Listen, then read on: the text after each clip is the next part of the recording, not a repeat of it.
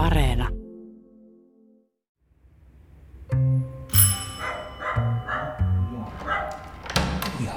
Hei!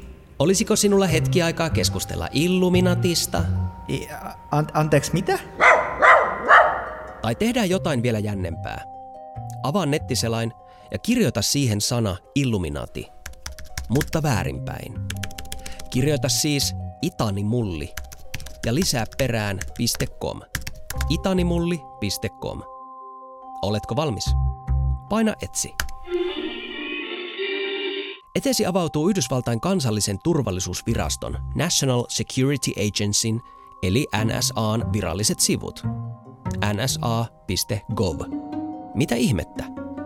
Osoite todella johtaa NSAn virallisille nettisivuille, ainakin tämän kirjoittamisen hetkellä, lokakuussa 2022. Aika omituista, eikö? Eli olisiko sinulla hetki aikaa keskustella Illuminatista? Kaikkien salaliittoteorioiden äidistä. Illuminatin kerrotaan olevan satoja vuosia vanha äärimmäisen salainen ryhmä, jonka lonkerot ulottuvat vallan ylimpiin kamareihin. Illuminatin väitetty päämäärä on rakentaa uusi maailmanjärjestys, jossa kaikki on lopulta orjuutettu heidän valtansa alle. Heidän uskotaan olevan kaikkialla, näkyvillä, mutta piilossa.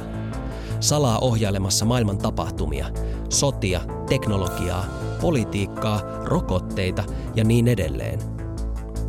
Tähän uskova löytää todisteita kaikkialta. Sellainen voi olla esimerkiksi osoitteiden itanimulli.com ja nsa.gov yhteys. Tai sitten Yhdysvaltain dollarin setelin grafiikassa oleva pyramidi, jonka lakipisteessä on kaiken näkevä silmä. Onko se Illuminatin salainen symboli ja vihje läsnäolosta? Näkyvillä, mutta piilossa. Nimittäin asia on niin, että Illuminati on totta. Se oli salaseura, joka on todistettavasti ollut olemassa. Mä olen Henry Tikkanen Illumi... Äh, Yle Tieteestä ja sinä kuuntelet Tiedetrippi-podcastia. Tämän jakson nimi on Illuminaati. Kiellettyjen ajatusten klubi.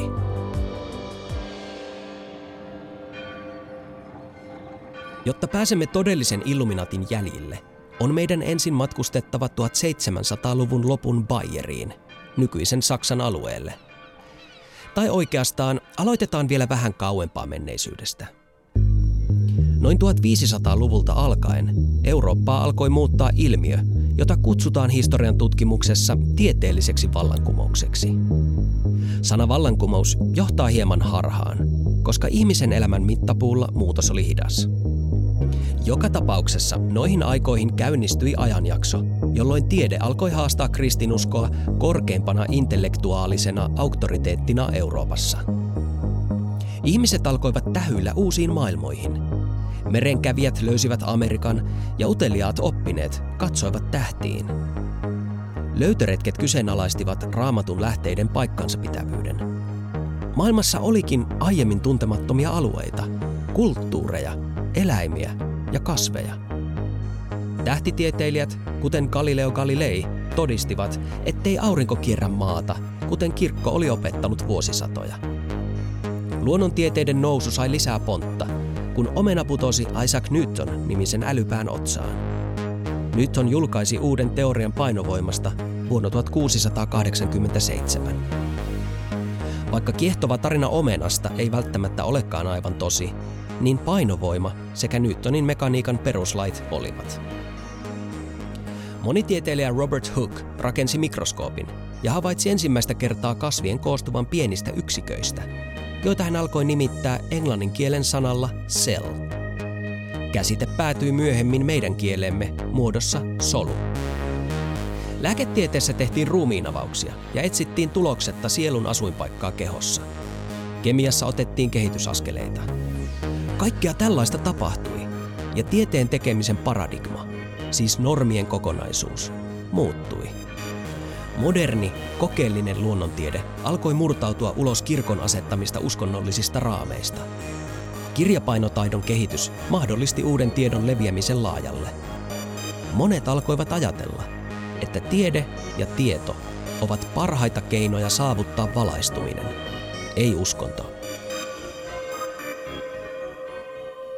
Tätä 1600-luvulla kiihtynyttä järjen ja tiedon ihannointia kutsutaan historian tutkimuksessa valistuksen ajaksi. Mutta vain harvoin, jos koskaan, mikään yhteiskunnallinen muutos tapahtuu ilman vastavoimaa. Vaikka tieteelliset havainnot kyseenalaistivat kirkon maailmankuvan ja kuningasvallan jumalallisen oikeutuksen, niin nämä vanhat instituutiot eivät olleet valmiita päästämään vallastaan irti. Valistuksen aika kohtasi vastavalistuksen voimat. Ja tässä myllerryksessä sai alkunsa salaseura nimeltä Illuminati, valaistuneet. Sillä tosin oli paljon hassumpi nimi aluksi, mutta pääsemme siihen kohta. 1700-luvulla eurooppalainen yläluokka oli viehtynyt uudesta muotiilmiöstä. Keskustelu- ja lukupiireistä. Niissä uudet ajatukset, tieto ja ideat levisivät vilkkaasti. Monet monarkit ja kirkonmiehet ympäri Eurooppaa näkivät toiminnassa vaaran.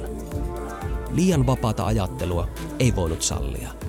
Sellainen saattaisi johtaa jopa vallankumouksellisiin ajatuksiin. Vainoa ja kontrollia välttääkseen useat ryhmät alkoivat kokoontua salaa.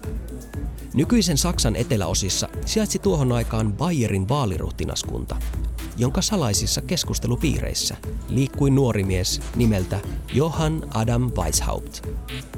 Vaikka Weishaupt oli vasta 26-vuotias, oli hän jo Ingolstadin yliopiston kirkollisen oikeuden ja käytännöllisen filosofian professori. Tällä nuorella professorilla oli kuitenkin salaisuus.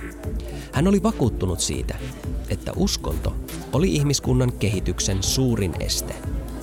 Se oli vaarallinen ajatus vanhoillisessa katolisessa ruhtinaskunnassa. Weishaupt oli yliopistonsa ainoa professori, jolla ei ollut pappisvihkimystä. Weishauptia tarkkailtiin, ja häntä oli kielletty luennoimasta opiskelijoilleen ranskalaisen valistusfilosofin Voltairein ajatuksista ja muista luonnontieteilijöiden teorioista. Näin kerrotaan Historialehden suomentamassa artikkelissa, jonka on alun perin kirjoittanut historioitsija Benjamin Thomas Christensen. Voltaire oli muuten tuohon aikaan radikaalia kamaa. Ensinnäkin hän kannatti ihmisoikeuksia ja uskonnonvapautta.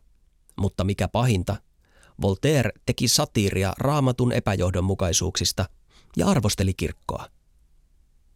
Niinpä Weishaupt piilotti todelliset ajatuksensa ja hautoi niitä salaa. Kristensen kirjoittaa, että Weishaupt alkoi kehitellä omaa malliaan ihanneyhteiskunnasta, jonka kansalaiset olisivat valistuneita ja pystyisivät itse luomaan omat käsityksensä elämästä ja uskonnosta, ilman hallitsijan tai kirkon ohjausta.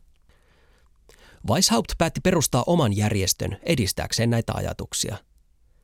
Ja niinpä toukokuun ensimmäisen päivän yönä vuonna 1776 viisi miestä kokoontui Ingolstadin kaupungin lähellä sijaitsevaan metsään. Soihdut valaisivat heidän kasvojaan.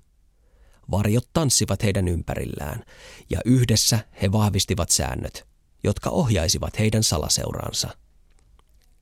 Salaseuran nimi oli Perfektibilistien liitto. Sanotaan se uudelleen. Perfektibilistien liitto. Ja hän sitten perusti ensiksi tämmöisen ihan muutaman hengen, voisiko sanoa tämmöisen opintopiirin, johon kuuluu ihan muutamia opiskelijoita. Ja, ja tässä alkuvaiheessa tämän, tämän, tämän tuota ryhmän nimi oli tämmöinen kuin kaikkein täydellisimpien ryhmä tai tämmöinen täydellisten ryhmä nimeltään. Perfektibilistien liitto. Tässä muuten puhui Jussi Sulberg. Hän on kirkon tutkimus- ja koulutusyksikön tutkimuskoordinaattori, joka on perehtynyt salaseuroihin ja länsimaiseen esoteriaan osana muuta uskontotieteen tutkimusta. Esoteria on erityisesti länsimaiseen kulttuurin sidoksissa oleva ilmiö. Sillä viitataan yleensä tietoon, joka on vain tietyn suljetun piirin, tai niin sanotusti tietoon vihittyjen saavutettavissa tämän ryhmän tämmöinen perusajatus oli se, että edistetään valistuksen ideoita ja ajatuksia ja ylipäätänsä kun Weishauptilla oli tämä ajatus, että halutaan tavallaan niin kuin muuttaa, muuttaa tämän niin kuin silloisen maailman ja sen ympäröivän yhteiskunnan tätä yhteiskuntajärjestelmää tosiaan, että vastustettiin monarkiaa ja, ja uskontoa vastaan haluttiin esittää kritiikkiä ja sitten haluttiin niin kuin vaalia, vaalia ja korostaa niin kuin tieteiden, tieteiden ja tutkimuksen merkitystä. Weishauptin salaseurassa oli aluksi vain viisi jäsentä, joista suurin osa oli Weishauptin opiskelijoita. He tuskin ajattelivat aloittaneensa jotain, joka kutkuttaisi ihmisten mielikuvitusta vielä 250 vuotta myöhemmin. Weishauptin salaseura alkoi etsiä suuntaa, uusia jäseniä ja tapaa toimia. Vuonna 1778 sen nimeksi vaihdettiin katuuskottavampi nimi – Illuminate Orden. Valaistuneiden sääntökunta. Tuttavallisemmin Illuminati. Tämä järjestö oli luonteeltaan tosiaan oikeasti tämmöinen niin hyvin salaseura-tyyppinen. Eli, eli tämä toiminta pyrittiin pitämään hyvin salassa ja varjelemaan sitä, että ketkä tähän järjestöön kuuluu. Näillä, näillä tuota, ihmisillä oli tämmöiset salanimet – muun muassa Weishauptilla itsellään oli tämmöinen salanimi kuin Spartacus. Spartacus oli legendaarinen orjakapinan johtaja antiikin Roomassa. Weishauptin nimivalinnan symbolinen merkitys on huomattava. Salailuun ja salanimiin oli hyvä syy. Järjestöllä oli kumouksellisiksi tulkittavia ajatuksia. Kirkon tutkimus- ja koulutusyksikön tutkimuskoordinaattori Jussi Sulberg. Illuminaatit ei ilmeisesti kuitenkaan koskaan kannattanut tämmöistä ikään kuin suoraa niin kuin aseellista vallankumousta, vaan se ajatus oli, että tämän, tämän niin kuin, ää, opiskelun ja valistuksen ideoiden eteenpäin viemisellä pyritään muuttamaan sitä yhteiskuntaa. Sitä voisi luonnehtia myös tämmöiseksi tietyllä tapaa, niin kuin, ää, se oli vähän tämmöinen niin utopistis-anarkistinen niin kuin järjestö siinä mielessä, että haluttiin niin kuin radikaalisti muuttaa tätä silloista yhteiskuntajärjestelmää tämmöiseksi vapaammaksi. Siinä oli hyvin tämmöinen idealistinen ja ehkä utopistinenkin tämä, tämä kuva. Adam Weishauptin ajatus oli ikään kuin ujuttaa valistuksen ajatuksia yhteiskuntaan. Yksinkertainen esimerkki. Virkamies X liittyy Illuminatiin, valaistuu tiedosta ja sitten edistää näitä valistuksen ihanteita yhteiskunnassa – Toisin sanoen, Illuminati pyrki kouluttamaan uuden valistuneen eliitin, joka kykenisi rakentamaan Illuminatien mielestä aiempaa vapaampaa ja parempaa yhteiskuntaa. Oli kuitenkin ongelma, nimittäin jäsenten haaliminen. 1700-luvun lopun Euroopassa salaseurat olivat suosittuja verkostoitumispaikkoja, ja niitä oli lukuisia. Oli vapaamuurarit, oli ruusuristiläiset ja oli vaikka mitä – Jäsenistä käytiin kovaa kilpailua. Weishauptin piti saada ihmiset jotenkin kiinnostumaan Illuminatista. Ajan hengen mukaisesti hän halusi niin kuin luoda, luoda tähän järjestöön tämmöisen jonkinlaisen niin kuin initiaatiojärjestelmän. Tai hänen ajatuksensa oli se, että se tekee tästä järjestöstä tämmöisen niin kuin vetovoimaisemman ja mielenkiintoisemman. Ää, täytyy muistaa, että elettiin aikaa, jolloin Euroopassa erilaiset tämmöiset niin kuin salaseurat oli, oli hyvin suosittuja. Varsinkin niin kuin keski- ja yläluokka oli, oli niistä, niistä niin kuin kiinnostunut. Joka tapauksessa tämä Weishaupt halusi luoda sitten järjestölle, voisiko sanoa, eräänlaiset niin kuin trendikkäät puitteet. Weishauptin ratkaisu oli matkiminen. Hän liittyi vapaamuurareihin ja poimi sieltä käyttökelpoiset ideat ja myös jäseniä. Alkuvaiheessa Weishauptin salaseurassa oli kolme erilaista astetta. Oli novisit eli kokelaat, sitten tuli niin kutsuttu minervaaliaste, nimi muuten viittaa yhteen antiikin Rooman vanhimmista jumalista, Minervaan, joka edusti viisautta. Minervaaliasteen yläpuolella olivat vielä valaistuneet jäsenet. Myöhemmin tätä astejärjestelmää kehitettiin monimutkaisemmaksi – historialliseen Illuminatiin perehtynyt Jussi Sulberi. Siinä oli kolme tämmöistä erilaista, erilaista luokkaa. oli tämmöinen tavallaan ensimmäinen tämmöinen luokka oli tämmöinen perustaso, missä oli tosiaan nämä kolme tämmöistä perusastetta. Toinen luokka oli semmoinen, mikä koostui aika pitkälle niin kuin tämmöistä vapaamuurarityyppisistä asteista. Ja sitten oli kolmas tämmöinen niin kuin mysteeriluokka, missä oli sitten näitä tuota, yl- ylimpiä asteita. Mystiikka ei kuitenkaan ollut historiallisen illuminatin ydintä, vaan järjen ja tiedon ihannointi. Erikoisempia elementtejä ripoteltiin kuitenkin mukaan mausteeksi, koska se teki järjestöstä kiinnostavamman. Illuminati matki muita salaseuroja, mutta erosi niistä siinä, että se halusi haastaa vallitsevan yhteiskuntajärjestyksen. Se oli hengenvaarallista yksinvaltaisten monarkkien hallitsemassa 1700-luvun Euroopassa. Varsinkin kun Illuminaati vastusti monarkiaa suoraan. Järjestö uskoi, että ihmisten pitäisi saada päättää omista asioistaan vapaammin. Tämän vuoksi Illuminaatti vastusti myös uskontoa, joka antoi oikeutuksen monarkkien jumalalliselle vallalle. Siinä oli riskikerrointa kerrakseen. Mutta vastusti Illuminati muutakin, kuten esimerkiksi perintöoikeutta. Rajun vaatimuksen mukana täytyy huomioida konteksti. Tuon ajan Euroopassa varallisuuserot olivat valtavia – ja valta sekä mammona oli kasaantunut tietyille etuoikeutetuille suvuille. Kaikki tämä huomioiden Weishaupt ja hänen hengenheimolaisensa ymmärsivät, että Illuminaati olisi pidettävä ehdottomasti salassa. Säännöt olivat melkein kuin Fight Clubissa, mikäli elokuva tai kirja on sinulle tuttu. Sehän meni niin, että Fight Clubin ensimmäinen sääntö on älä puhu Fight Clubista – Fight Clubin toinen sääntö on älä puhu Fight Clubista. Weishaupt ohjeisti suojattajaan, että Illuminatiin ei saisi koskaan viitata sen oikealla nimellä. Jos järjestö jostain syystä nousisi esille jossain yhteydessä, niin sen toiminnan piti uskotella liittyvän aivan muihin asioihin. Näin kertoo Benjamin Thomas Christensen historialehden artikkelissa, jonka otsikko on Illuminaatti ajoi uutta järjestystä. Illuminati-nimeä ei esimerkiksi koskaan käytetty jäsenten keskinäisessä kirjeenvaihdossa, vaan sen sijasta käytettiin valaisevaa auringon symbolia, ympyrää, jonka keskellä oli piste. Tämä kaikki kuulostaa vaaralliselta ja jännittävältä, mutta muuten Illuminati ei todellakaan ollut mikään Fight Club. Jussi Sulberg. Tämmöisillä kirjallisilla piireillä ja lukupiireillä oli tärkeä merkitys. Eli siellä siis luettiin sen ajan niin kuin, kirjallisuutta, joka käsitteli filosofiaa, tiedettä, valistuksen ajatuksia. Se oli semmoinen hyvin niin kuin ytimessä oleva ajatus, tämä opiskelu.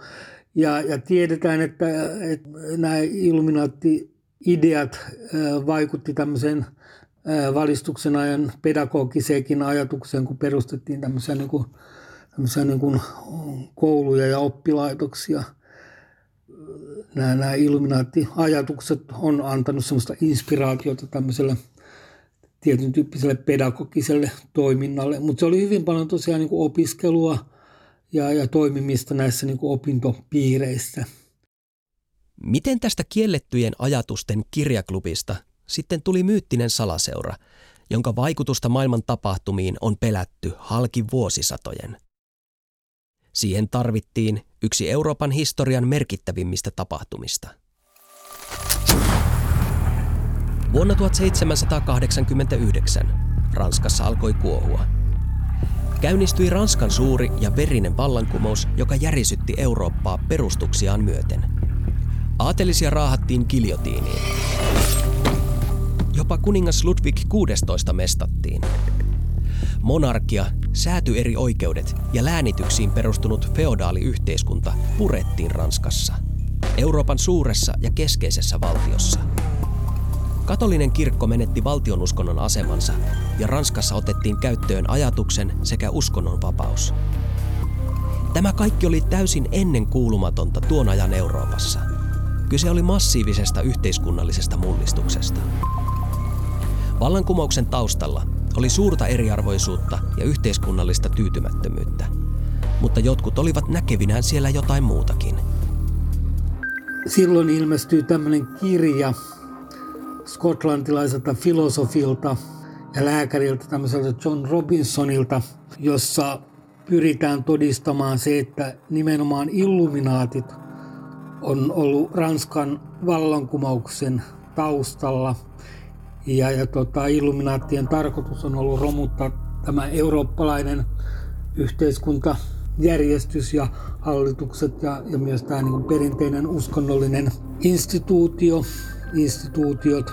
Ja, ja tämä kirja ilmestyi 1797 ja tämä Robinsonin kirja on ollut hyvin vaikutusvaltainen ja merkityksellinen siinä prosessissa, joka sitten ylipäätänsä illuminaatteihin on liittynyt tämmöisenä vaarallisena organisaationa, joka pyrkii niin kuin rakentamaan tämmöisen eräänlaisen uuden maailmanjärjestyksen.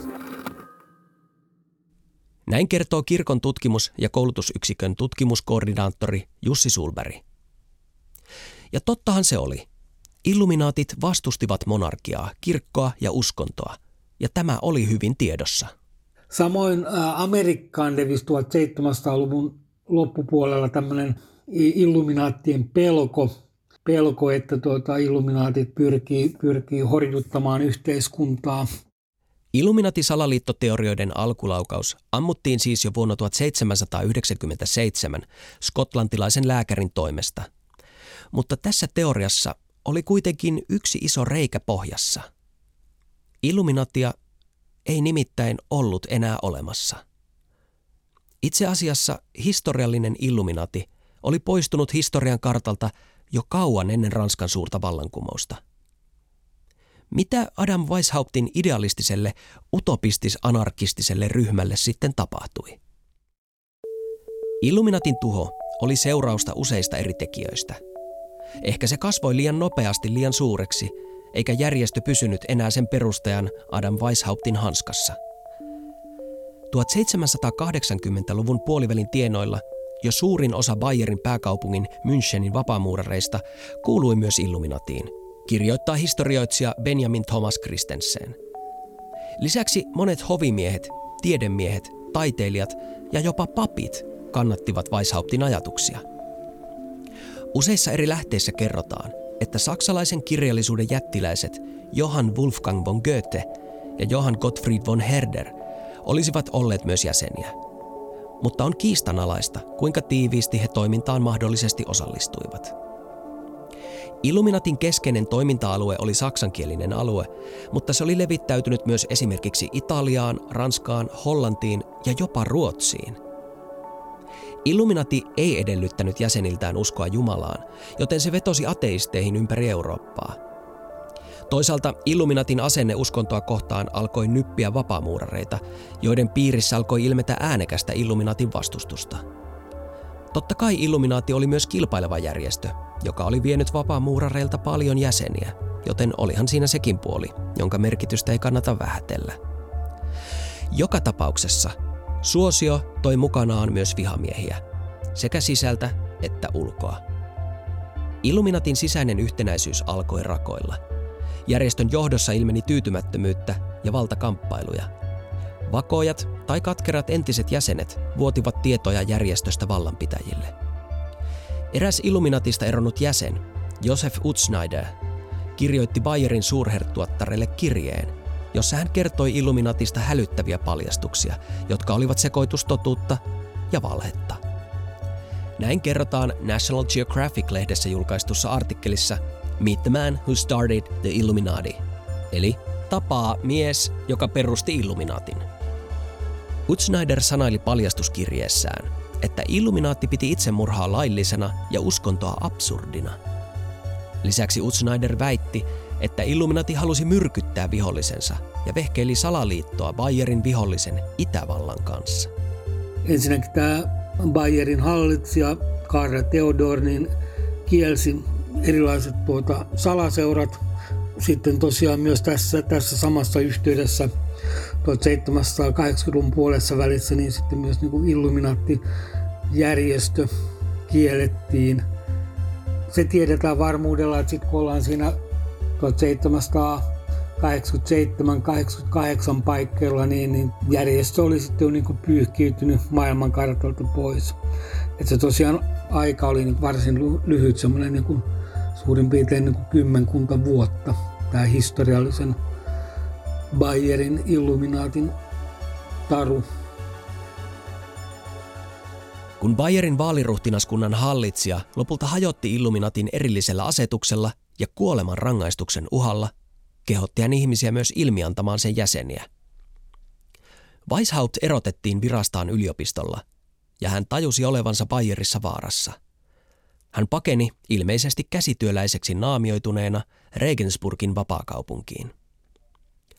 Kun johtaja oli poissa, Illuminati hajosi nopeasti atomeiksi.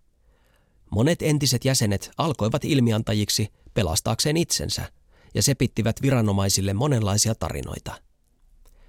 Benjamin Thomas Christensenin mukaan eräs entinen Illuminatin jäsen esimerkiksi väitti, että Weishaupt oli kehottanut jäseniä mieluummin tappamaan itsensä kuin pettämään järjestön. Toinen ex-jäsen kertoi Illuminatin pyrkimyksistä nostaa omia jäseniään kaikkien Euroopan valtioiden johtaviin tehtäviin, voidakseen päättää kaikista nimityksistä, armahduksista ja ylennyksistä ja hallita siten maailmaa.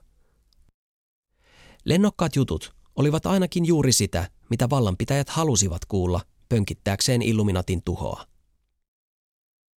Illuminatissa oli hajoamisensa aikaan arviolta reilut pari tuhatta jäsentä – kirkon tutkimus- ja koulutusyksikön tutkimuskoordinaattori Jussi Sulberg.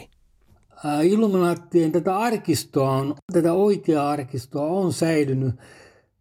Se päätyi monien vaiheiden kautta tota, 1800-luvun alussa tuonne Ruotsiin, Ruotsin suurloosiin, tämmöisissä puisissa laatikoissa, joissa käytettiin nimitystä niin kuin ruotsalaiset laatikot. Ja itse asiassa tota, tämä tämä tota, Illuminaatti-arkisto on nykyään tuolla Berliinin äh, valtionarkistossa. Tätä arkistoa on mahdollista käyttää tai päästä siihen tutustumaan sitten tota, tämän Saksan suurloosin luvalla, siis niin vapaamuuriloosin suurloosin luvalla. Mutta, mutta se, on, se on ihan tämmöinen olemassa oleva historiallinen arkisto. Illuminati-arkistot sisältävät jäsenluetteloja, rituaalikuvauksia ja jäsenten kirjoittamia raportteja. Myös Illuminatin perustajan Adam Weishauptin loppuelämän vaiheet tunnetaan.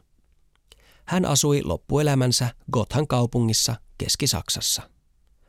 Hän perusti perheen, luopui kaikista yhteyksistä salaseuroihin ja kirjoitti Illuminatin ajatuksia selitteleviä teoksia. Weishaupt kuoli vuonna 1830 82 vuoden kypsessä iässä. Et mitään tämmöistä historiallista evidenssiä ei ole sitten siitä, että, että järjestön toiminta olisi jatkunut. Oma lukunsa että sitten se, että toki salaliittoteorioiden kentällä katsotaan, että illuminaatit eri muodoissaan on jatkanut toimintaa ja, ja sitten on erilaisia tulkintoja illuminaateista. Palataanpa tarinan alkuun. Kehotin kirjoittamaan nettiselaimen hakukenttään sanan Illuminati väärinpäin, siis itanimulli ja .com perään. Osoite johtaa yllättäen Yhdysvaltain kansallisen turvallisuusviraston NSAn virallisille sivuille. Tämä on totta. Sehän voisi näyttää siltä, että kyseessä on jokin piilotettu viesti niille, jotka osaavat etsiä. Ja tavallaan se onkin, mutta se ei ole peräisin Illuminatilta. Faktan tarkastussivusto Snopesin selvityksen mukaan kyseessä on pila, jonka takaa paljastui yhdysvaltalaismies nimeltä John Fenley. Hän kertoi rekisteröineensä verkkotunnuksen itanimulli.com vuonna 2002. Fenley on kertonut Kepposestaan näin – Rekisteröin verkko-osoitteen vuosia sitten juuri siksi, että se on Illuminati väärinpäin, mutta en tehnyt sillä mitään pitkään aikaan. Sitten sain idean ohjata se viemään NSAn sivuille, enkä voinut lopettaa nauramista. On hyvin mielenkiintoista, että alle vuosikymmenen ajan 1700-luvun loppupuolella vaikuttaneesta Illuminatista on tullut salaliittoteorioiden keskeinen pahis. Ehkä se on osoitus siitä, että hyvä tarina kestää aikaa. Vaikka 250 vuotta. Todistusaineiston puute ei ole este, koska mielikuvitus täyttää aukot tehokkaasti. Sen voimin myyttinen Illuminati on yhä olemassa populaarikulttuurissa. Kirjailija Dan Brown on hyödyntänyt sitä huippusuositussa teoksessaan Enkelit ja demonit, josta on tehty myös elokuva, jonka pääosassa on supertähti Tom Hanks. Ja netti on tietysti pullollaan vaikka minkälaisia salaliittoteorioita – Väitetään, että Illuminatin jäseniä pakeni 1700-luvun lopulla Yhdysvaltoihin, joka oli juuri irtautunut Britanniasta. Legenda kertoo, että he soluttautuivat paikallisiin vapaamuurariloosseihin.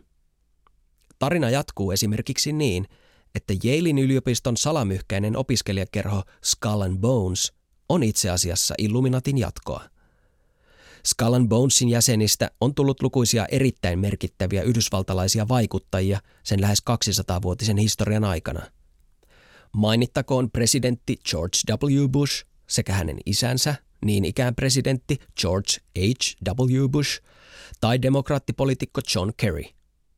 Jäsenistä löytyy Rockefeller-suvun edustajia, suurten mediatalojen perustajia, taiteilijoita, olympiavoittajia, diplomaatteja ja niin edelleen. Salaliittoteorioiden vahvuus ja heikkous on siinä, ettei niitä voi todistaa vääräksi, koska mikään ei todista niitä oikeiksi. Voisin vaikka väittää, että Lahden doping-skandaali vuonna 2001 oli itse asiassa Illuminaatin operaatio, jossa suomalaishiihtäjät oli masinoitu testaamaan yliinhimillisiin suorituksiin kehitettyjä aineita. Väite voisi jatkua niin, että asioiden todellisen laidan tietävät on vaiennettu rahalla – Tämä ei tietenkään ole totta. Keksin se juuri päästäni, vain esimerkiksi.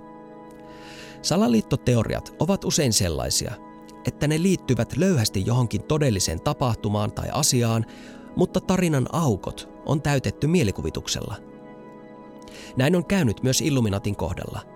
Se on todella ollut olemassa, ja järjestö todella pyrki vaikuttamaan yhteiskuntaan, ja mikäpä olisi herkullisempi lähtökohta – silloin kun puhutaan uudesta maailmanjärjestyksestä tai, tai globaaleista konspiraatioista, niin aika usein siellä edelleenkin se illuminaattien nimi esiintyy. Ja, ja, ja niin kuin sanoin, että jo, jo 1700-luvulla näitä, näitä illuminaatteihin liittyviä tämmöisiä hurjia ajatuksia esiintyi. Esimerkiksi tämmöinen hyvin värikäs ja pahamainen seikkailija joka käytti itsestään nimitystä Greivi Cagliostro, niin, niin tuota, hän muun muassa kertoi, että Illuminaateilla on, on tämmöisiä suuria omaisuuksia, jotka sitten kytkeytyy myös niin kuin vapaamuurareihin ja muun muassa niin kuin tähän Rothschildin kuuluisaan pankkiirisukuun. Tosi näillä, näillä tota, Cagliostron väitteillä ei ole mitään historiallista, faktuaalista taustaa, mutta esimerkkinä se, että jo silloin 1700-luvulla illuminaatteihin liitettiin monenlaisia käsityksiä. Mainittakoon, että Alessandro Cagliostro oli okkultisti, väärentäjä ja ihmeparantaja, joka kuoli vankilassa. Epäilemättä hänellä oli myös vilkas mielikuvitus. Kiitos, että kuuntelit Tiedetrippi-podcastin jakson Illuminati, kiellettyjen ajatusten klubi. Asiantuntijana jaksossa oli kirkon tutkimus- ja koulutuskeskuksen tutkimuskoordinaattori Jussi Sulberg. Äänisuunnittelun on tehnyt Tuomas Vauhkonen. Mä olen Henry Tikkanen Yle Tieteestä. Instagramista ja Twitteristä löydät mut nimellä Henry Ossian. Jos tykkäsit tästä jaksosta ja haluat kuunnella lisää Tiedetrippiä, niin tee tili Yle Areenaan, lisää Tiedetrippi suosikkeihin ja tilaa sekä salli-ilmoitukset – niin saat tiedon aina uuden jakson ilmestymisestä. Eli me tavataan siis seuraavalla tiedetripillä.